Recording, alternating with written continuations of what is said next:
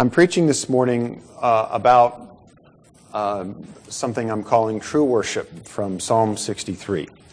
So let me read this text and then we will get started.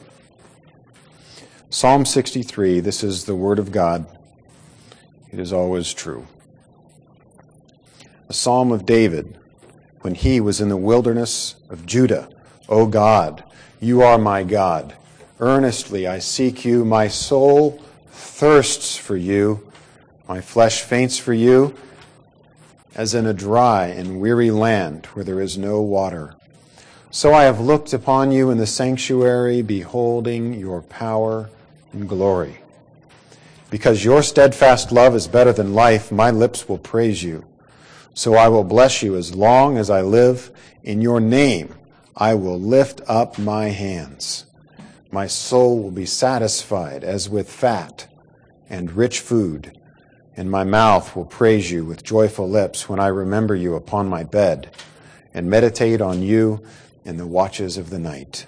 For you have been my help, and in the shadow of your wings I will sing for joy. My soul clings to you your right hand upholds me. But those who seek to destroy my life shall go down into the depths of the earth. They shall be given over to the power of the sword. They shall be a portion for jackals. But the king shall rejoice in God. All who swear by him shall exult, for the mouths of liars will be stopped. Amen. One of the principal problems with modern people is that we have become human doings instead of human beings.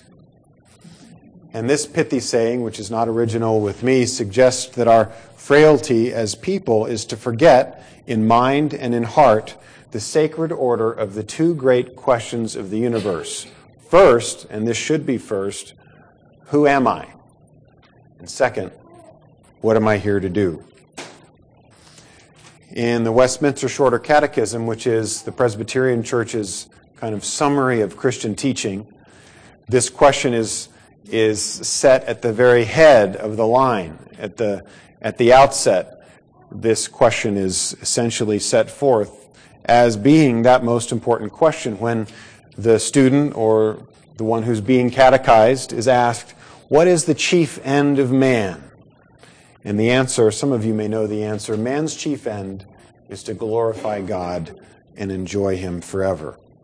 Worshipping God, this is what I think the Westminster Divines mean by glorifying God, begins, I think, with understanding our identity, knowing who we are, knowing that we have been made in the image of God, knowing that we are creatures, we are created beings.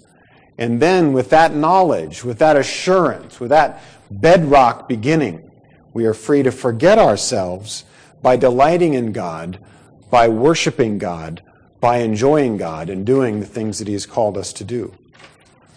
I'm an athlete and an average athlete, but an athlete nonetheless. And maybe you've heard of this idea called the zone. So the zone is, is what LeBron is in when he drops like five or six three pointers in a row. Boom, boom. That's the zone. The zone is what Roger is in when he, when he aces Rafael Nadal four times in a row to close out the final game of the match. That's the zone. For myself, the zone is not losing too many balls on, on a round of golf. somehow when an athlete gets in that zone, he or she forgets himself, right? So think of forgetting ourselves and enjoying God as being in the zone of the human game, hitting the sweet spot of all of reality. And it's rare. And I think it's rare because we're afraid to forget ourselves. The analogy I thought of here is, is a guy that has a brand new car and he's paranoid.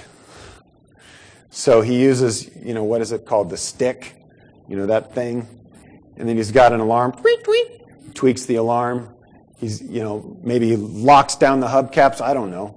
But in every way, you know, sets up a, a laser triggered explosion around the perimeter of the thing. I mean, the guy is paranoid. And why?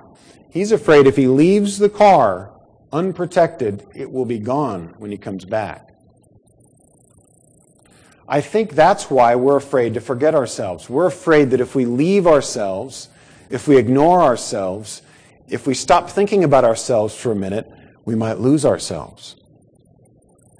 And so being in the zone, what it does is it gives us the confidence that that, that thing is going to be okay, that, that I can stop thinking about myself all the time. I can be grounded in my identity before God as my creator, and He is going to take care of who I am. And I can focus on what He has called me to do. So I'm speaking about worship this morning, and, and my opening remarks relate to our identity as human beings. And that's the angle I'm going to take as we consider what God is calling us to do and what he means by worship. I'm going to look at worship from the perspective of human identity. And so if you remember nothing else this morning, I want you to remember this. Worship, first of all, is about who we are, not what we do. Worship is about who you are and not what you do. I love the Psalms. The Psalms are, first of all, they're poems, which means that you can get away with things in a poem. You know, poetic license, have you heard that before? You can get away with things in a poem that you can't get away with in prose, like, say, one of Paul's epistles. Paul has to say it like it is. But with a poem, like, like with a work of art, and poems are something like verbal art. You can suggest things and leave it open ended. You can, you can hint at things without having to say it directly, and as a result, you tend to come into the mind from an angle that's not direct. It's not storming the castle gates, it's infiltrating, right? It's, uh, it's embedding yourself maybe as a spy coming back through the kitchen. So the Psalms, that may be the first time you've heard the Psalms compared to sneaking in the back door, but that's what they are.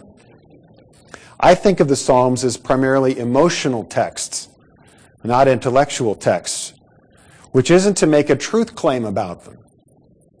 They, like the rest of Scripture, are inerrant, infallible, the very Word of God but the way they are the Word of God, we can even talk in literary terms as the genre that they exist in, requires us to approach them differently, requires them to be handled differently, requires them to be interpreted differently, requires them to be appropriated and lived and applied differently. And so I think it's useful, having come off of, if you will, 11 weeks of Pauline prose, that we take a moment to recognize Gardner's multiple intelligences not all of us learn the same way. Some of us like poetry more than prose. Some of us are more engineers. We want it exactly laid out, right? That would be Paul. Others of us are more poetic, and that would be David. That would be some of the, some of the other prophecies, perhaps even Proverbs to a certain degree. But I also think it's important because as we think about our identity as human beings, that question tends to, to be an elusive question. It doesn't allow itself to be reduced to a certain few set of propositions. It's an expansive, it's a fuzzy question. And so the Psalms, I think, are well suited to help us think about identity issues. I wanted to also make an introductory comment about the Old Testament. It's important for us to remember, and, and if you're not aware of this, maybe this is a good lesson, and if you are, a good reminder that, that the Bible, Christians believe, is divided into two great halves or parts. Do you know what they are? The Old Testament and the New Testament. That's right. This is this is uh, Vacation Bible School, so we're doing good. And in these two parts, we have how many stories? This is a trick question. One story. Ah.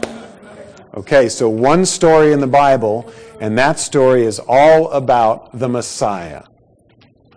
The coming of the Messiah, the arrival of the Messiah, and the return of the Messiah. And we have a part in that story as well. Our, our orientation to, to the Messiah, who is revealed both in the Old Testament and in the New Testament as Almighty God. So, what is our orientation towards the Messiah as he is, is about to come, as he comes, and, and as we await his ultimate coming?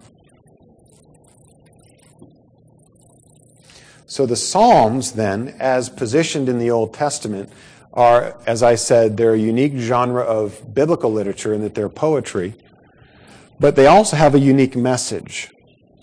And the book of Psalms as a whole can be understood in this way as helping people to live by faith as they await the advent of Messiah. And you can see this pattern not only in the book as a whole, but there are actually five miniature books within the book of Psalms. And then, even as you interrelate between, say, Psalm 23 and Psalm 24 and Psalm 25, there's a, there's a conversation going on in the order of the actual Psalms themselves. And the, the conversation is all related to this How do I live by faith when the Messiah isn't here? How do I live by faith as I'm awaiting God's promise? So my sermon is called True Worship, and it's a good title, I think, for this text. I noticed as I was preparing this message that worship is mentioned indirectly or directly in almost every verse of this psalm. Take a look at it. Verse 1 Earnestly I seek you. Verse 2 I have looked on you in the sanctuary. Verse 3 My lips will praise you. Verse 4, I will bless you. Verse 5, my mouth will praise you.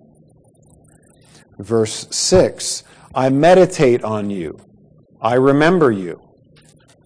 Verse 7, I will sing for joy. Verse 8, my soul clings to you. And then verse 11, the king will rejoice in God. So while every verse, almost every verse, speaks directly or indirectly of worship, it wasn't exactly the kind of worship that I was used to. And as I read this and as I realized this, God challenged me. Maybe my definition of worship isn't the same as God's. I know. I'm a professional Christian. I should know these things. But I don't. And maybe if I don't, maybe you don't either. What do you think? So I think we've got some learning to do here, or maybe some reminding to do about what true worship is. Let me put it this way. Take your definition of worship and let's take the lock off of it for a minute. Let's open the lid. Let's lift it out, put it on the table, and let's ask some questions about it. Let's be open to God helping us redefine what worship is. And then seeing what that has to say about who we are. And that's the order I'm going to take it. I said the two great questions of the universe are who we are, let's call that the indicative, and then what we are to do, let's call that the imperative. I'm going to take the sermon in the opposite order because the psalm talks specifically about what is done in worship so we're going to start talking about what we are to do, and I'm going to end in my second point by showing you how that is based on who we are as people. So then my two, my two points are going to be redefining what we do in worship and then redefining who we are in worship. First point. Here are six aspects that this psalm talks about of what we do in worship. But I want to remember some context Remember, in the Old Testament, worship had a very specific context. David alludes to it when he mentions the word sanctuary. So there was a, a physical location, a central physical location, a physical building with rituals that were carefully prescribed, including blood sacrifice. And so, as David describes the scene of worship, that's sort of what's going through his mind. If we could take a, a tape or a movie out of what he's imagining, we would see some of these images bloody sacrifice, we'd see a priest, we'd see ornamentation and ceremony and holy days and, and yearly festivals and all these kinds of things. Nevertheless, there are some underlying principles that haven't changed. Those things have changed in the new covenant. But there are some underlying truths that haven't changed. The problem, I think, is that David understood the underlying principles. We have forgotten some of them. That's what these six redefinitions are that I'm going to suggest to you. Things I think David knew that should be true for us, but we've forgotten. Here's the first one. The first element of redefining our definition of worship worship should be a saturated, not a segregated activity. So, saturated, not segregated. Look at verse 2. I have looked on you in the sanctuary. I'm not sure if David is separated from sanctuary worship at this time and saying in the past tense, in a sense, what he hopes to do in the future. Does that make sense? Or if being separated from sanctuary worship, he's remembering what he's done in the past. It's really a very small argument either way. The point is that he had in mind the segregated activity of worship, that temple worship, going there. But is that all he had in mind? Didn't he also have a saturated view in mind? Look at this, verse 4. I will bless you as long as I live. So that means not only when he's at the sanctuary, to me it means at every other time he's blessing, praising, worshiping God. Look at verse 6. He says, When I remember you upon my bed, through the watches of the night. So God is being worshiped by David not just in a segregated sense, but he's being worshiped in a saturated sense saturation. Think of a, of a, a sponge. If you're washing a car, the first time you dip the sponge in the water, it comes up and the water's running off of it, off the outside. And you dip it in again, and you dip it in again, and you dip it in again until that sponge is heavy with water and you squeeze it and the water just comes running down out of the sponge and down your arm. Saturated is what that sponge is. It's saturated. See, I think we've forgotten this. I think that for some of us, we only have a view of worship that's segregated. We dip it in the water once and we think that's enough. God wants us to wants to immerse us in worship again and again and again. Here's a second element that I think needs to be redefined for us. Body, not brain. Body, not just brain. This element of a redefined concept of worship is one that says that worship is a whole activity. It's not just something that takes place up here between the ears for David. Look at what I mean in verse 1 and 2. O God, you are my God. Earnestly I seek you. My soul thirsts for you. So we see this idea of body, not just brain, in that as he describes what's going on inside of him, he describes it in a very physical, tactile way.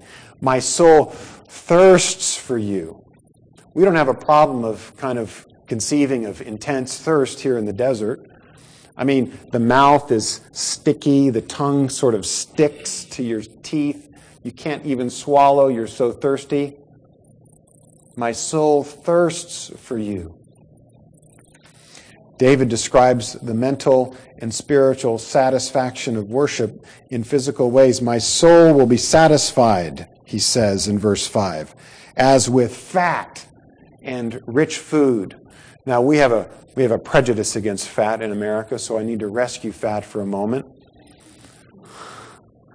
I, I lived and worked in a farming community about 10 years ago, and I was told that on that nice piece of meat, forgive me if you're a vegetarian, on that nice piece of meat that's laying in front of you, the white stuff around the edges and that runs through the middle is not fat, it's marbling.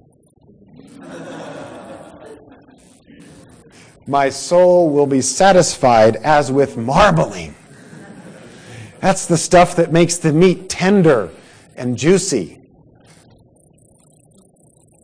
David not only lifted up God's name with his voice, but he lifted up God's name with his hands. This is a very unpresbyterian concept of worship. It's not just brain. In fact, we could probably put our brains aside if let the reader understand, okay? We could put our brains aside for a month as Presbyterians and not even begin to address the needs we have to use our bodies in worship. And he lifted up God's name with his voice. He used a voice. That's part of the body. The vocal cords were moving. I suspect David was singing with loud voice, a loud voice he used. And he wasn't so concerned about being on key. Now, I need to make this qualification. I believe David was a brilliant musician. He's clearly a gifted poet. But remember, David is the one that King Saul called on to soothe him in his anger. This is a gifted musician. And so most of us can't relate to that. Some of us can. But even if you're not a gifted musician, does that mean that when David lifts up the praise of God with a voice, with all the voice that he has, that we're exempt because we're not singing on key? All the reason for us to sing louder so that the guy next to us who doesn't sing on key has a little bit of space. David didn't merely look on God in his heart, did he? But he looked on God in the sanctuary. He actually went somewhere.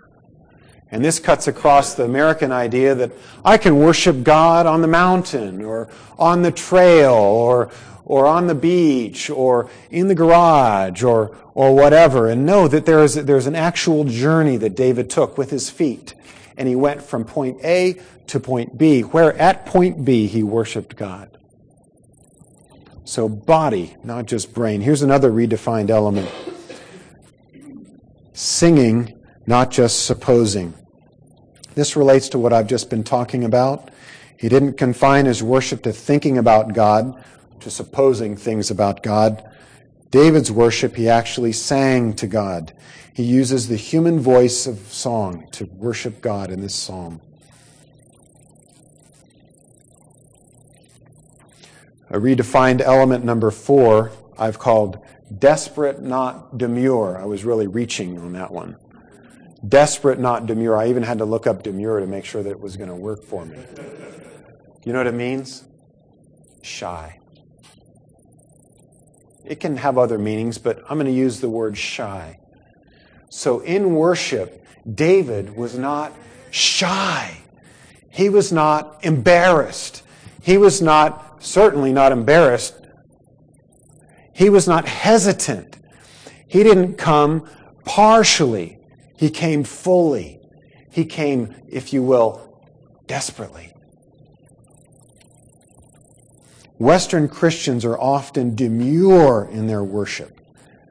It's not what characterizes David's worship in this psalm. Look at the desperate quality David brings. Verse 1 Earnestly he seeks God. Earnest. What was the last time you were earnest about something? How about losing your keys, your cell phone? being late to an appointment that's going to cost you a hundred bucks. Earnest, a job interview. Earnest, an SAT, a GRE, a PhD exam. Earnest. When was the last time you were earnest in worship? My soul thirsts for you, verse 1. My flesh faints for you as in a dry and weary land, verse 2. I will bless your name as long as I live, verse 4. My soul will be satisfied as with fat and rich food, verse 5. My soul clings to you. When was the last time you clung to someone? Here's a fifth element that needs to be redefined grief not just gladness. There's a school of thought amongst evangelicals that says that there's no sadness in the Christian life. Tears are a sign of a lack of faith. Just trust God, brother. It'll be fine. Keep a joyful heart, and all will be well. Jesus is smiling on you. You can smile on Jesus too. But there is a significant element of grief in the Bible amongst all people of faith. And you see it in this text as well. In verses 1 and 2, David thirsts and yearns as one who is experiencing dehydration. He's in pain. As I said in the beginning, he's separated from the worship of God. He's angry, I believe, that he's not with God and with God's people, that he's perhaps in exile somewhere. David is, is upset. David regrets what happened to bring him to this point. If you'll allow me this somewhat sanctified imagination, David is, is, is wondering when he's going to get back to doing what he did before, and until then, he's grieving. In verses 6 and 7, we see that David is having trouble sleeping. Anybody can relate to that? It says, When I remember you upon my bed.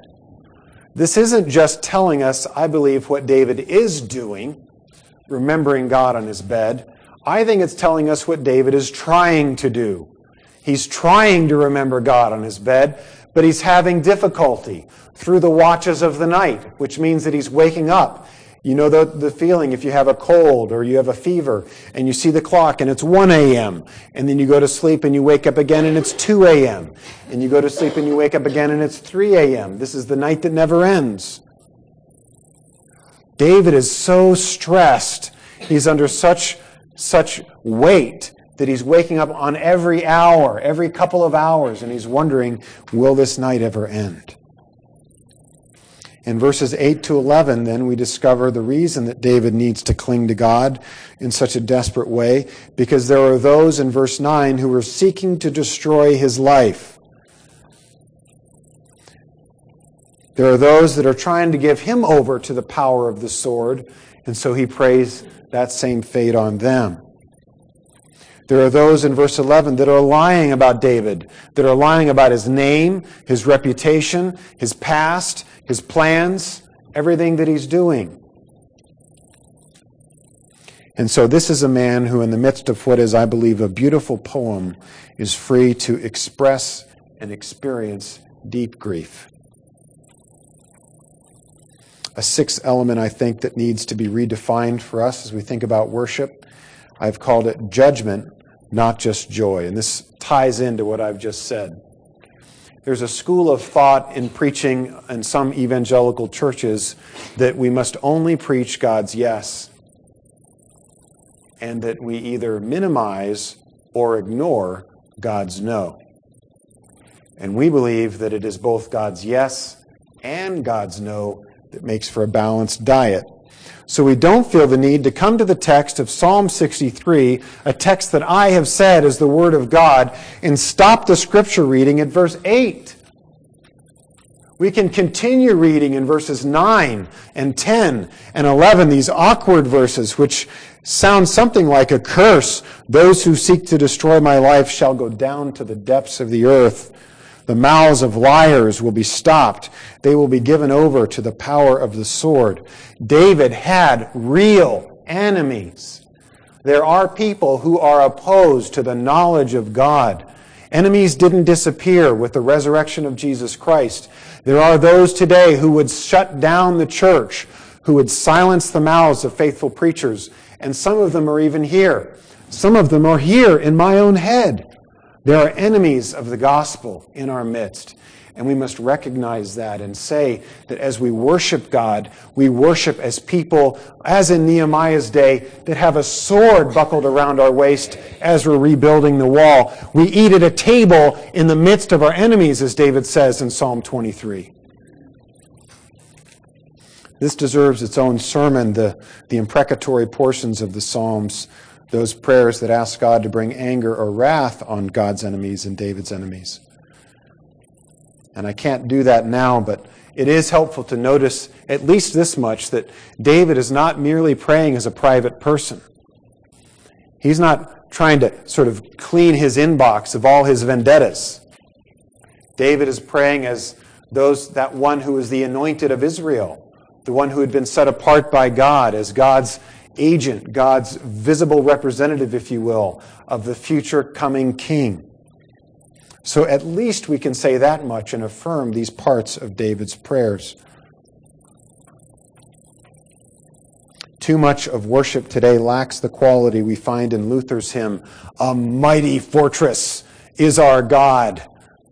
And though the world with devils filled should threaten to undo us, we will not fear, for God has willed his truth to triumph through us. So that's, I think, some ways that we need to define what we do in worship. What does that have to say about who we are?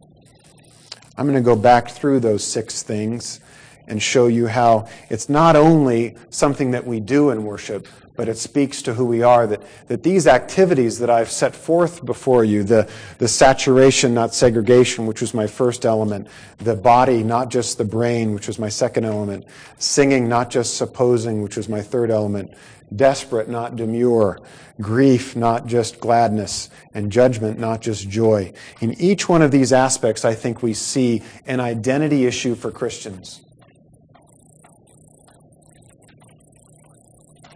Saturated, not segregated. Who are we? Are we compartmentalized people? Has Jesus died for our brains, for our inner selves, for our intellect only? Has he died for the work and the worship that we do on one day of the week? For a certain circumscribed set of behaviors that take place for a couple of hours on Sunday? Is that what Jesus died for?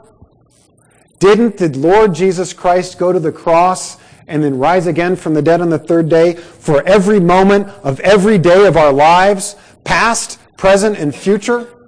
Didn't he die to make us saturated people? people that would worship him as we sleep and as we wake, as we go to work and as we come home, as we lay down and as we get up, as we speak to our husbands or wives or friends, and as we speak on a platform to a thousand people. Isn't that what Jesus died for? Isn't the good news of the gospel that he has made us whole people?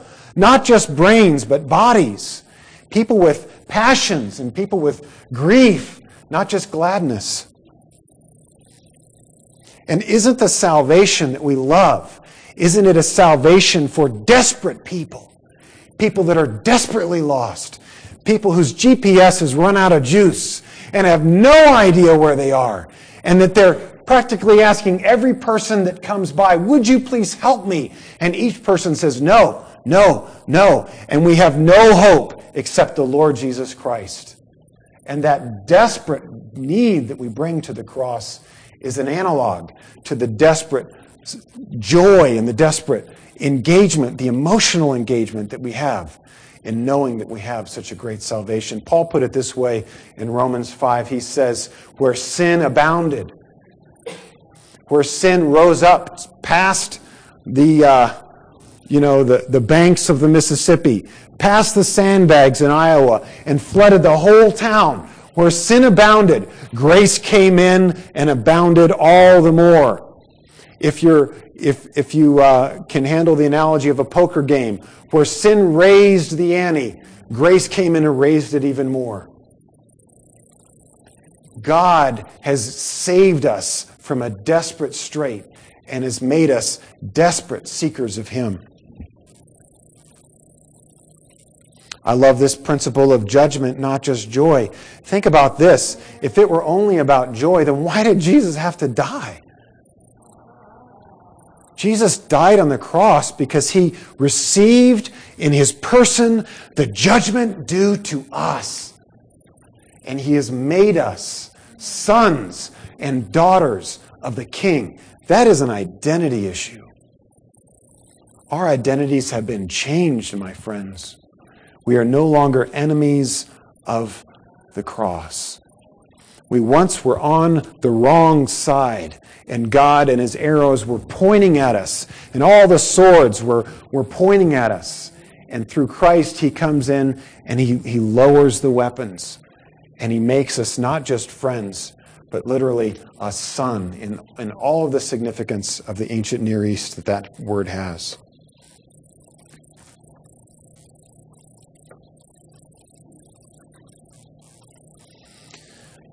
In the beginning, I mentioned what my main point was. I said that who we are in worship is the most important question when we talk about this idea of true worship. And what we do in worship is a second place question. I'd like to conclude with a brief illustration from Scripture, John chapter 4, and the woman at the well. Now, if you've read this story before, it may be familiar to you. If you haven't, let me just kind of summarize it. It goes like this Jesus is thirsty, so it's a good illustration in that sense, because our text speaks of that. And he's, he's in, uh, in a certain region, and a woman comes to draw water. Jesus says, I'm thirsty. Can you please give me a drink? And they start having a conversation about thirst. And Jesus says, You know, if if you knew who you were talking to, you could have asked him, and he would have given you water. Having drank it, you would never thirst again. And, and she goes, I want, I want in on some of that action. Who is that guy? And so they start talking about water and eternal life and salvation and redemption, which are not Western categories, my friends. These are Eastern, these are holistic categories. It's the body and soul principle I've been describing so far. And that at an awkward moment in the conversation, Jesus somewhat interrupts her and says, By the way, where's your husband? This is a lady that's been divorced, I think, five times and is living with a guy, her sixth mate, but not married to him. And she goes, you know, sort of awkward. And so then Jesus says, You know what? Essentially, he's saying, You know what? You have a lot of needs, you have a lot of thirst. And so the woman does what every good religious person would do she changes the subject. She says, what about that worship battle that's going on at GA this year? What, t- try to resolve that for me because I know that the Baptists say that this is how we worship, but the Presbyterians over here say that this is how we worship. What do you say? And Jesus, I imagine him thinking, uh, weren't we just talking about your personal life? How do we get onto this, you know, the headline issue? And but Jesus replies to her and he says, Woman, which is a term of affection, he said, Woman, a time will come when worship won't be about those debates. Worship will be about the true worshipers that God is preparing for himself. Because God is seeking worshipers, the identity, people who have been made into worshipers. And I thought about that, and I thought about this story, and I want to end with that because I think that's what he's doing in this church as well. God is seeking worshipers. You know, if we, if we are worshipers, are the indicative, then what we do in worship, I think God's pretty okay. But if, if we figure out what to do in worship, if that were possible, and we aren't worshipers, God's not okay with that. And what's, what's ironic about Christians, and I include myself in this, is we get into this great program of salvation and quickly move to these secondary matters of how or how we aren't supposed to worship. And in the process, we stop being the kind of people that God has saved us to be in the first place. Identity shapes our activity. Who comes before what? To the woman, Jesus is basically saying it's not about your worship practices or your human doings. It's about your being. It's about your being known by God and believing in Him that He loves you.